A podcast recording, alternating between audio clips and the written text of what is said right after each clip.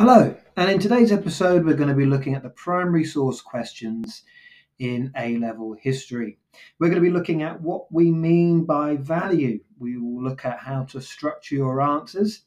We'll look at the characteristics of higher level answers and how you go from one level to the next.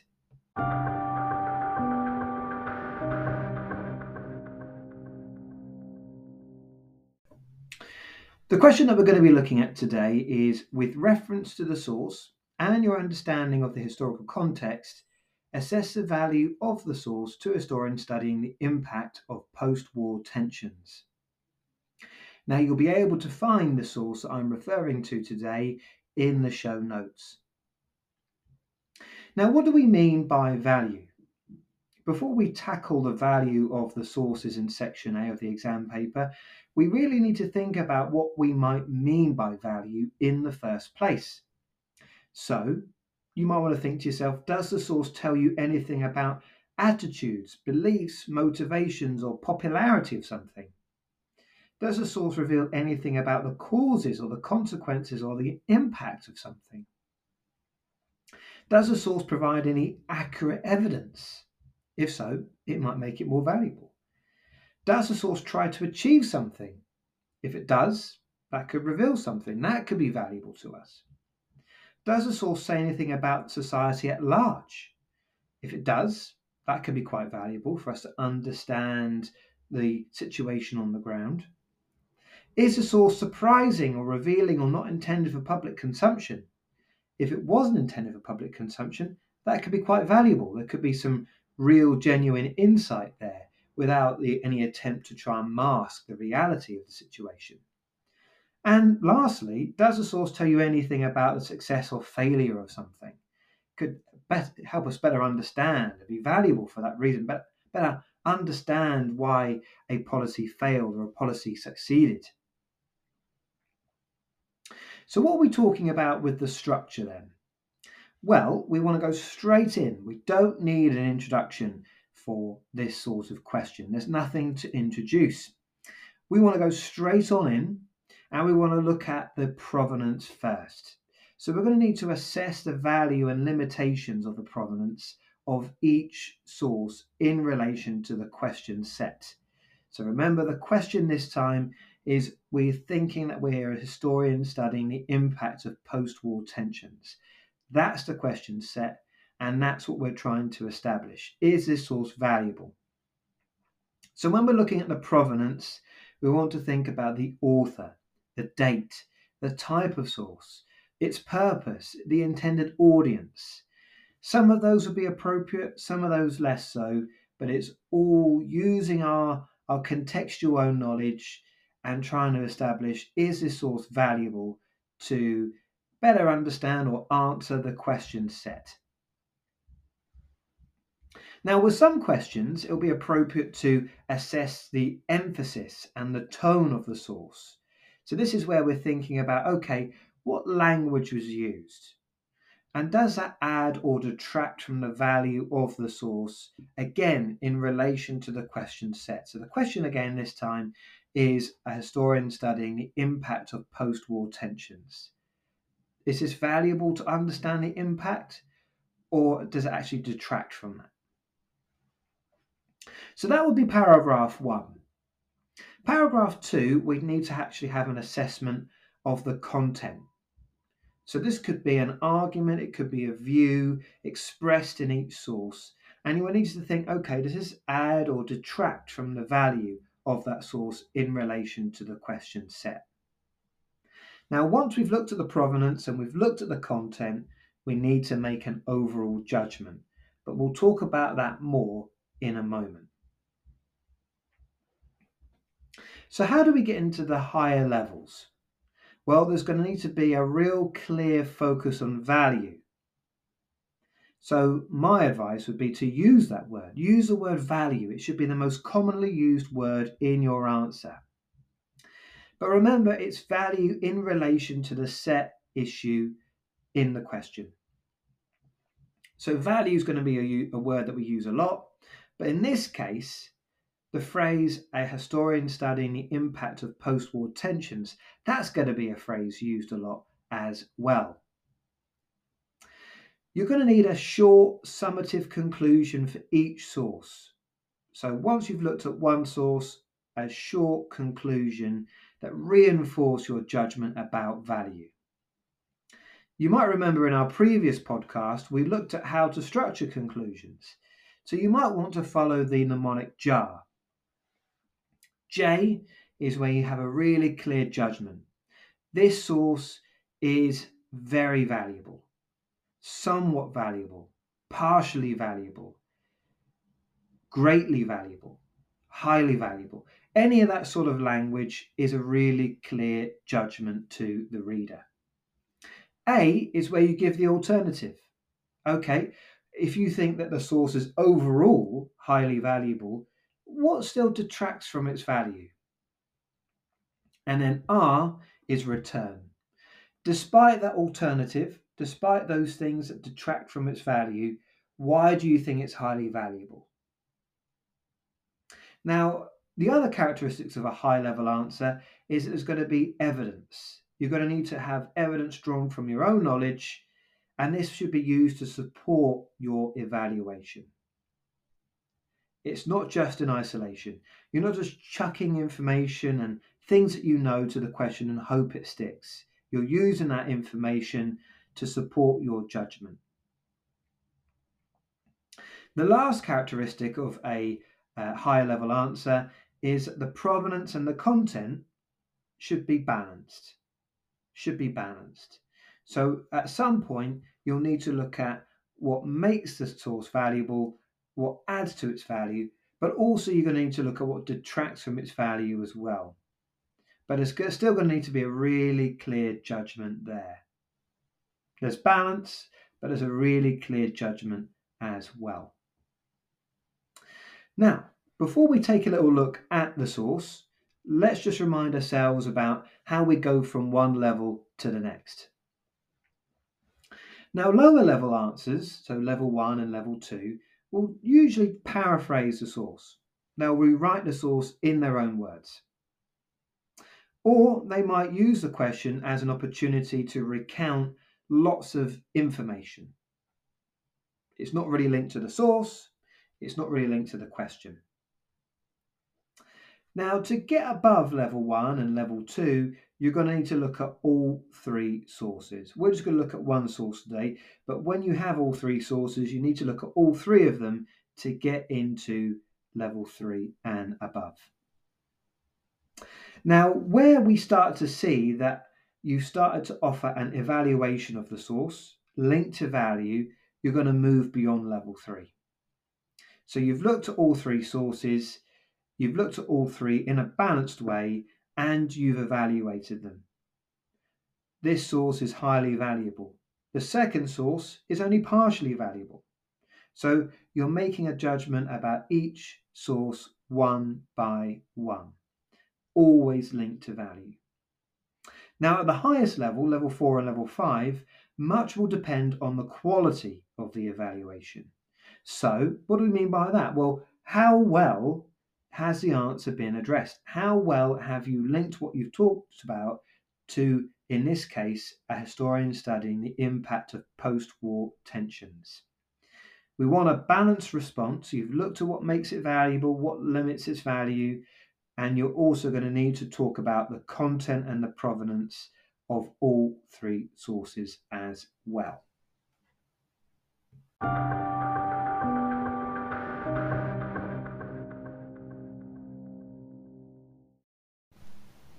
Welcome back.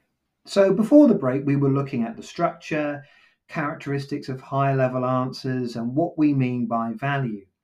We're now going to talk about the source that can be found in the show notes.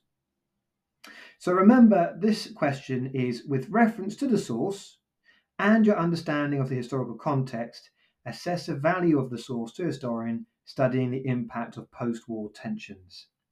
So we really need to think that we are a historian and we've sat down, we've got this source, and we need to decide whether it's valuable to us or not. Imagine you're writing a book or a journal article or an essay or a blog about the impact of post war tensions. You've got this source. Is it valuable to you? Is it helpful? Do you want to use it? And what could be the reasons for and against using it as part of your writing? So, let's start with the provenance. Remember, all sources in the exam will have a line or two of provenance information. It's usually in bold.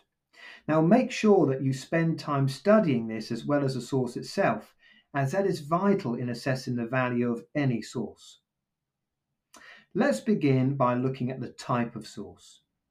Well, this is an official joint statement issued by the three leaders at Yalta.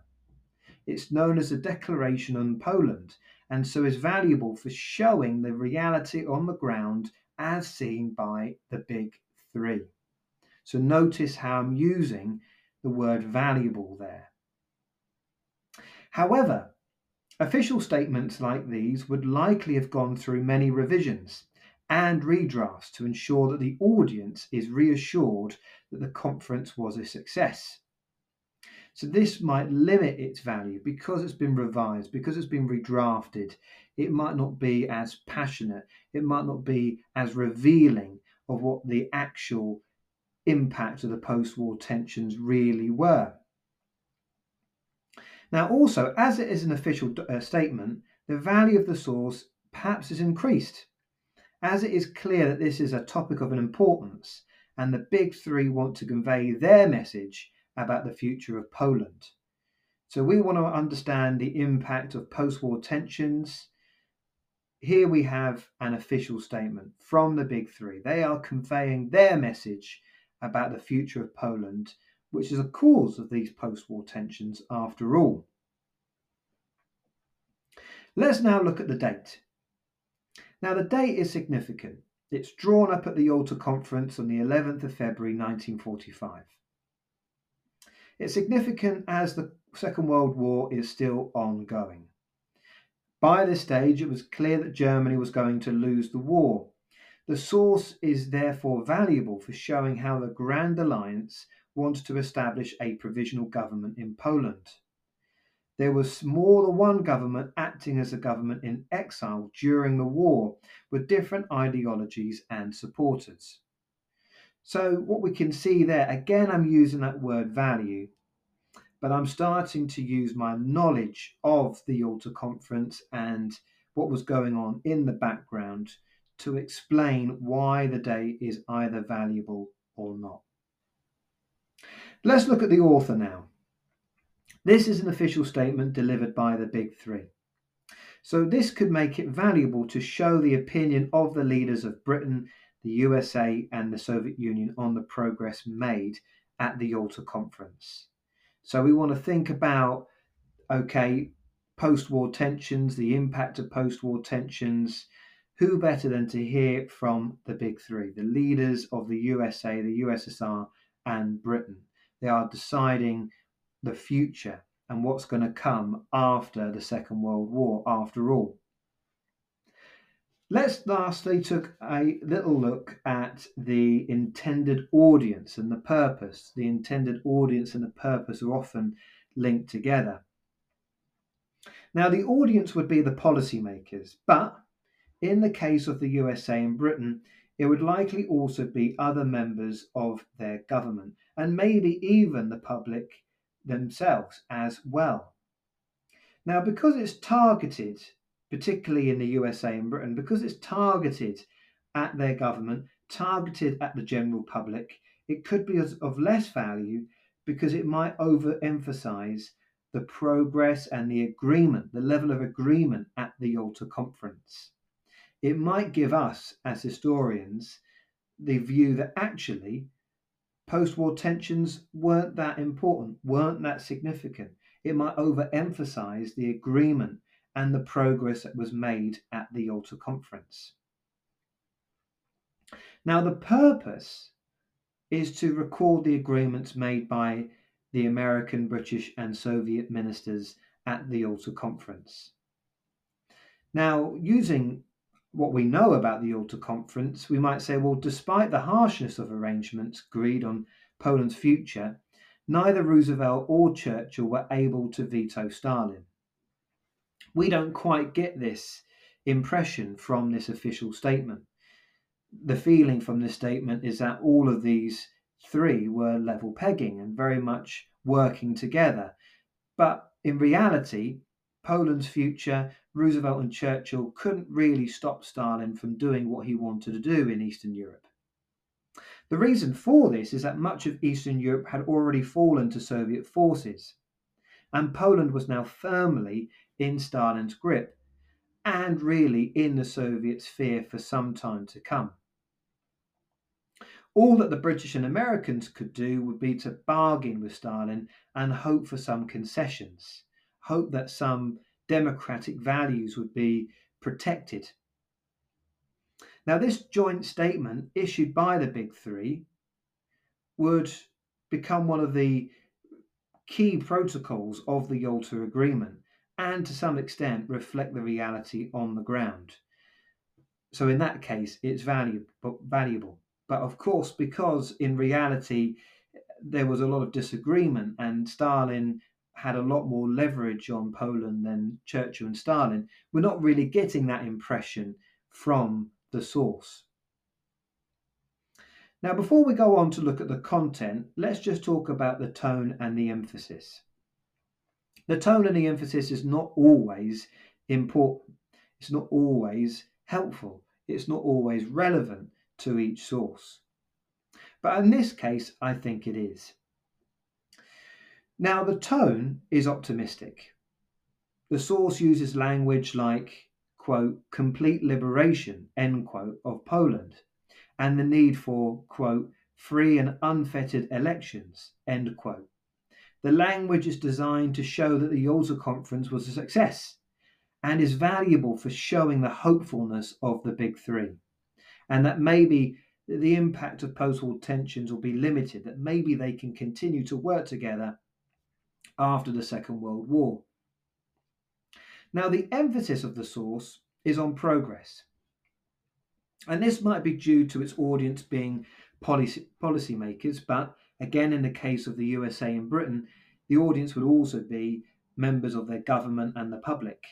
The big three will perhaps be conscious of that and want to emphasize the positives as these Western powers will be hoping to stop uh, the future of Soviet expansion. They will want to give the impression that they can work with Stalin and the Soviet Union. And this could mean that the source is less valuable in studying the future of Poland and the impact of post war tensions, as this official statement may not be as candid as, and as open as maybe if it was targeted to a different source. So now that we've looked at the provenance, after the break, we're going to take a little look at the content of the source.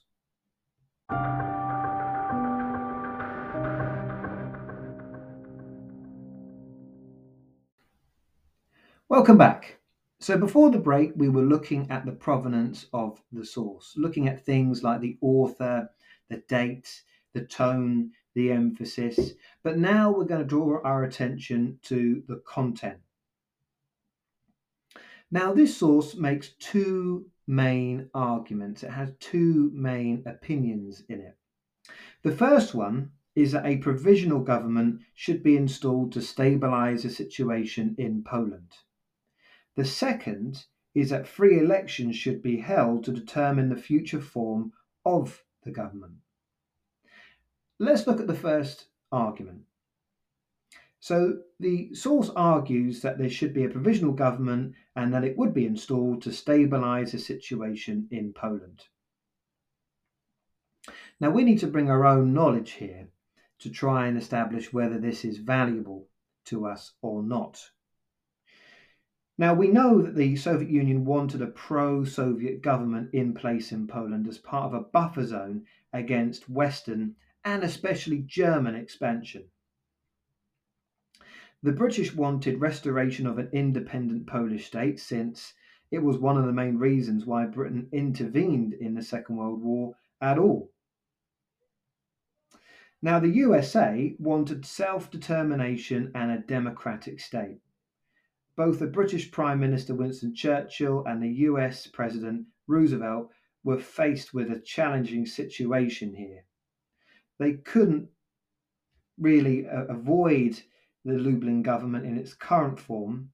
They were on a base to press for a Polish provisional government to include representatives from the London based Polish government until free and fair elections could be held and a truly representative Polish government could be installed.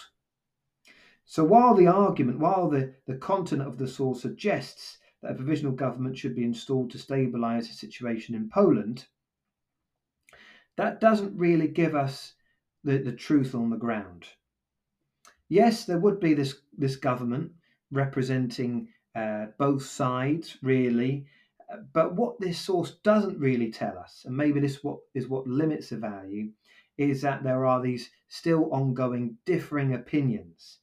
So the Soviet Union wanted the pro-Soviet government, the Lublin government, um, but Churchill saw them as Stalin's puppets. And the British and the and the Americans wanted the London-based Polish government to be in power in Poland, but it, the reverse is also true. Stalin saw the, the London based Polish government as Churchill's puppets. So that content there, while there's an element of truth which makes it valuable, that they would have a provisional government until elections would take place, what it doesn't really get across to us is how there is real there was a real impact of this post-war tensions. This problem hadn't been solved, and both sides, the Soviets and the British and the and the Americans, had differing views about who should be in charge. The second argument, the second view in the source is that free elections should be held to determine the future form of the government. Now, that, that is valuable that was true. There would need to be future elections, and indeed there would be future elections.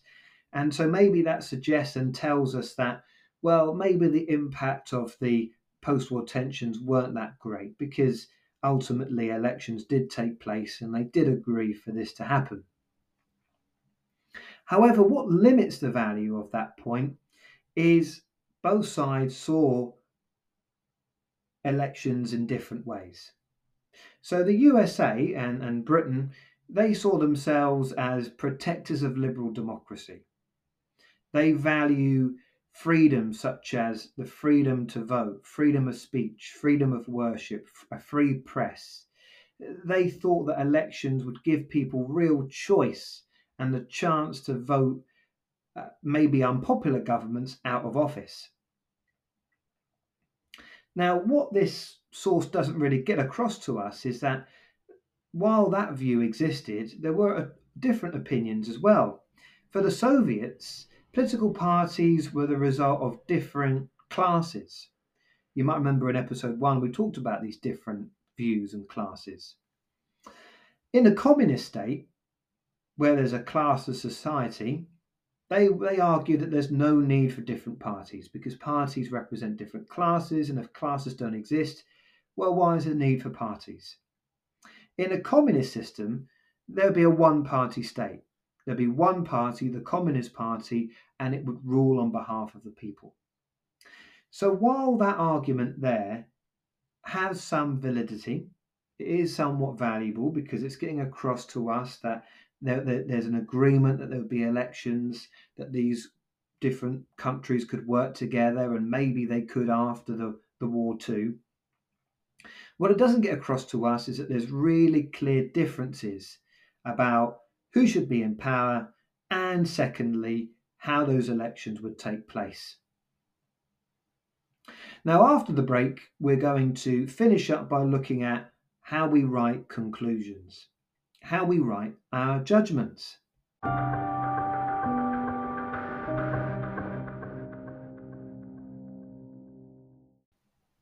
Welcome back. Now, before the break, we were looking at the content of the source. Now, as we mentioned right at the beginning, we want to have a paragraph on the provenance and we want to have a paragraph on the content. But what we need to finish with is a conclusion, a judgment. Now, there's a useful mnemonic here that we might want to follow, and you might have um, heard of it before in our previous episode when we were looking at how to answer um, essay questions. And the mnemonic is JAR. So we make a judgment, okay? So you might say the source is highly valuable or partially valuable, uh, somewhat valuable. And then we want to do A. What is the alternative view? Okay, if you think the source is only partially valuable, what makes it valuable? And then R, return. So you think the source is only partially valuable, that's your judgment. The alternative view is all the things that makes it valuable.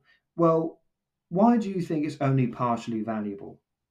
Is it because it was written to try and give across that the Yalta conference was a success? Was it because some of those arguments in the content doesn't give a true reflection of the situation on the ground? Now, let me give you a couple of useful phrases that you might want to use when you're writing your conclusion. One is this on balance, the source is mostly blank to a historian studying blank because blank. So in this case, it could be on balance, the source is mostly valuable to a historian studying the impact of post war tensions because it was written and composed and drafted by the big three. Now, if you don't like that sentence starter, you might say something like this. To a certain extent, the source is valuable to a historian studying post war tensions or the impact of post war tensions because, and we might finish that by saying, well, not only was it written by the big three, but also the tone is optimistic. And this sort of gives us an idea that the post war tensions weren't that impactful, and maybe there was a real feeling of hopelessness or hopefulness, sorry, of the big three. The last useful phrase, the last uh, starter, could be overall, the value of the source to a historian studying the impact of post war tensions outweighs the limitations. This is because. And then you talk about the limitations, but how the value of the source uh, uh, really adds, how all those really outweigh the problems and the limitations with the source. Now, hopefully, you found today's podcast helpful, uh, where we've looked at the provenance and the content and the structure, and also how to make judgments too.